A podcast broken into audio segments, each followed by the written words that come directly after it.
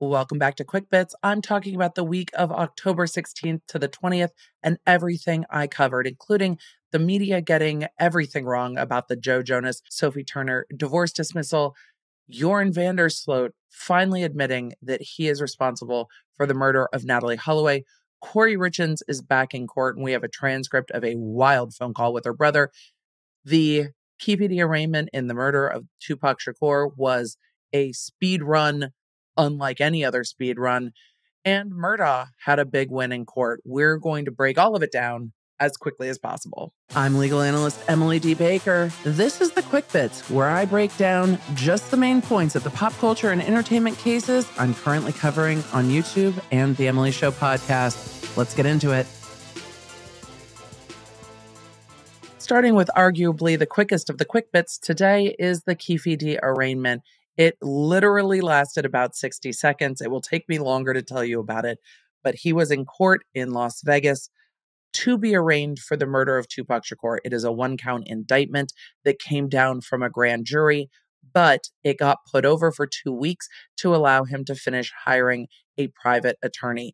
The court was very clear that this case needed to get moving and that if a private attorney had not been retained and was appearing in two weeks, that a public defender would be appointed to the case and it would move forward. The judge was not having the delay and was very clear this case is moving forward immediately. And because it's an indictment, moving forward looks like getting ready for trial, setting those dates, making any motions that are needed.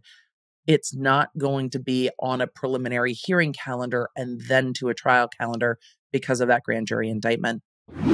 On the Emily Show podcast, I covered the updates in the eight passenger case, looking at the criminal case in particular with Jodi Hildebrandt and Ruby Franke, and the fact that they had early on asked for an expedited bail review and then asked for that to be put over with no future date. And that is still the status of the criminal case. The custody case regarding the children of Ruby Franke has been sealed from the public, so we won't be getting more information out of that case other than the next dates and anything that Kevin Franke or his lawyers may say. But with that seal in place, it's unlikely we will learn anything about that. With regard to Kevin Franke, I answered a lot of questions that you've had on the podcast about will he be charged? Could he be charged? What is going on with him. And then I also broke down the body cam footage of him asking about whether or not his oldest daughter, Shari, would be charged with burglary for taking items out of the house after a search warrant was served there. It's illuminating footage, especially since his lawyer said, no, that's not what he wanted at all. You're going to have to evaluate what you think of that for yourself. Let me know in the comments. Murdaugh had a big win in court with regard to his motion for new trial. This is around the murder convictions. They had filed a notice of appeal. That appeal is still pending, waiting for the transcripts from the court reporter when the defense made that motion alleging that the clerk of court tampered with the jury. After that motion, the prosecution responded to it saying, We might just need to have a hearing. And that's exactly what the appellate court has granted. It has sent the case back down to the trial court to Judge Newman to hear an evidentiary hearing and potential new trial motions for Alec Murdaugh to determine if this alleged jury tampering did in fact happen. If it did, it's likely to result in a new trial being granted for Alec Murdaugh on the two murder convictions and those convictions being overturned. So the appeal in that case is stayed or paused until the new trial motion is completed, which doesn't really delay anything because they're still waiting on those trial transcripts for the appeal. And if the new trial motion is granted, no appeal will be necessary because the process will start all over again. You might have seen quite a lot of headlines that Joe Jonas dismissed the divorce proceeding in Florida with regard to his divorce with Sophie Turner. Only part of that divorce has been dismissed in Florida because the parties have been in mediation and resolved parenting issues. They resolved the custody matter. So that part out of Florida has been dismissed. We have not seen it dismissed in New York, which is where Sophie Turner filed for a determination of custody and where the children should be. We will probably see that in the weeks to come. And based on all the filings from the attorneys, it's very clear that these parties are still looking to go through mediation. The court has stayed or paused the divorce proceeding until January to allow the parties to continue to mediate to try to resolve this divorce, which I think is in everyone's best interest, especially because we know there's a prenuptial agreement here. And if the custody is determined already. There's not too much left to be done. And I think we will see this divorce be finalized in Florida by the end of this year, beginning of next year. Hopefully, we won't see it playing out much more in the media and it will just resolve. And then this week, Joran van der Sloot was in federal court in Alabama regarding a wire fraud and extortion case that I have been covering on the podcast. If you are familiar with that story, you will know that he has been charged with a 2010 wire fraud and extortion case where he was trying to get payment of $250,000 from Natalee Holloway's mother for information regarding her disappearance and where her remains were. That happened in 2010 because he was subsequently convicted of murder in Peru. He has been serving his sentence in Peru and was finally extradited to the United States to be tried for the extortion and wire fraud. He pled guilty to that. As part of the plea agreement, he provided detailed information on how and why Natalee Holloway was murdered and then what he did with her remains, stating that he dragged them into the ocean. Her mother, in a press conference that I covered on Thursday, stated that what she was looking for out of this plea deal was information that she believed what van der Sloot had to say about what happened to her daughter.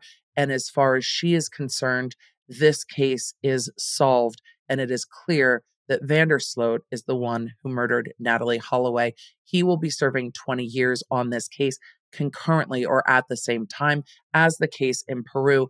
And remember, because of the laws in Aruba, he cannot be prosecuted there for the murder. So even though he admitted it in this case in federal court in the US, there is no remaining avenue for prosecution of that homicide. Aruba tried to prosecute him numerous times and was unable to do so. A big part of the problem is that Aruba has a 12 year statute of limitations for murder and Natalee Holloway was murdered in 2005. I believe in live streams I had said 10, but it is a 12 year statute of limitations. And finally, just a reminder don't go to people's homes. I don't know why we're talking about YouTubers showing up at people's doorsteps when they have internet beef. Again, we just talked about this with BitBoy Crypto, but we're talking about it again regarding SSSniperWolf and Jax Films. I break down the backstory here, but JacksFilms has a channel that covers almost solely SSSniperWolf's content, giving criticism to that content for not crediting the creators that she is reacting to, and for not making transformative content that he believes violates the boundaries and intentions of fair use.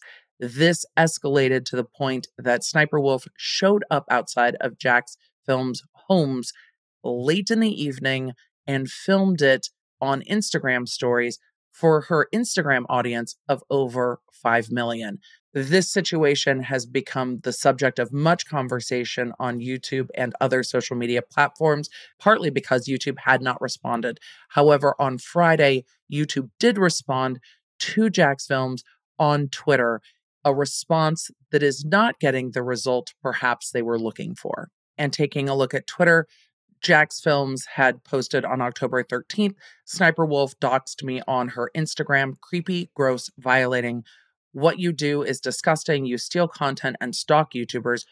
At YouTube, demonetize this dangerous creator or just get her off your platform. She posted an IG story right outside our home and deleted it. And it shows a screenshot of uh, Sniper Wolf putting up a poll on her Instagram story saying, Should I go visit at JacksFilms? He lives five minutes away from my shoot. YouTube responded on October 20th saying, Quote, confirming SSSniperWolf has received a temporary monetization suspension per creator responsibility policies. Off platform actions that put others' safety at risk harm our community, and the behavior on both sides isn't what we want on YouTube. Hoping everyone helps move this combo to a better place. The community notes on Twitter have become quite a source for the community to have their say. And this community note added on Twitter, which I still can't call X, says Sniper Wolf violated YouTube's harassment and cyberbullying policy by posting personal private information. And then it links to a article. It says JacksFilms has not violated any policy set for creators. The ensuing outrage and attacks are a direct result of YouTube's inaction regarding a large creator.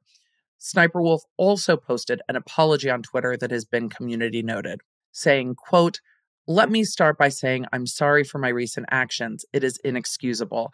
I'm sorry to JacksFilms, YouTube, and the entire creator community and my incredible fans for not being a better example for appropriate conflict resolution. JacksFilms, while we certainly don't see eye to eye and have our differences, I am sorry for reacting the way I did when I should have taken the opportunity to show young creators how adults and professionals resolve conflict by communicating directly, respectfully, and privately. Yeah, offline, in private, not at their doorstep. It goes on to say, not for views or content, but a meaningful example of how conflict should be solved. I will reach out directly and hope we can find some time to connect and communicate respectfully. I'd also like to thank YouTube for holding me accountable. I deserve it, respect the decision, and appreciate the opportunity to learn and grow from a true lapse in judgment. The community note on this post says For additional context, recently Sniper Wolf doxed fellow YouTuber JacksFilms for criticism about her reactions videos. YouTube has only recently taken action by demonetizing her videos and then linking to several news articles. This conversation is not done. Doxing is never okay. Showing up at people's homes is dangerous and is never okay. The conversation about fair use reaction content on YouTube and other platforms is an ongoing conversation that absolutely needs to happen.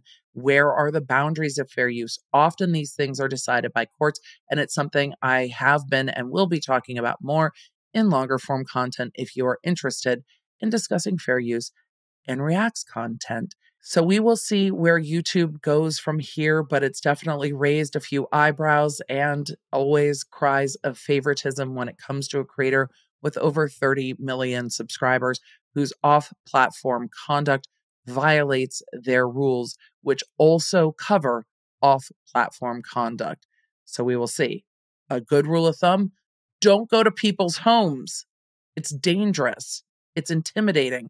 Oh, and in my opinion, it probably violates California Penal Code 653.2, which makes it, you know, a misdemeanor to electronically make available or publish the personal identifying information of another for the purpose of causing imminent unwanted physical contact, injury, or harassment. Let me know your thoughts on all the stories that we covered today down below. Thank you for being here. Thank you for being a Law Nerd. These are the quick bits, and I will see you in the next one. You can stay up to date with everything I'm covering on our free iOS and Android app at lawnerdapp.com or search your app store for Law Nerd. And you can also follow me on social media at the Emily D. Baker. Remember, I stream on YouTube on Tuesdays and Thursdays. I recap all of that for you in quick bits on Monday. And of course, the Emily Show drops on Wednesdays. Thanks for being a Law Nerd.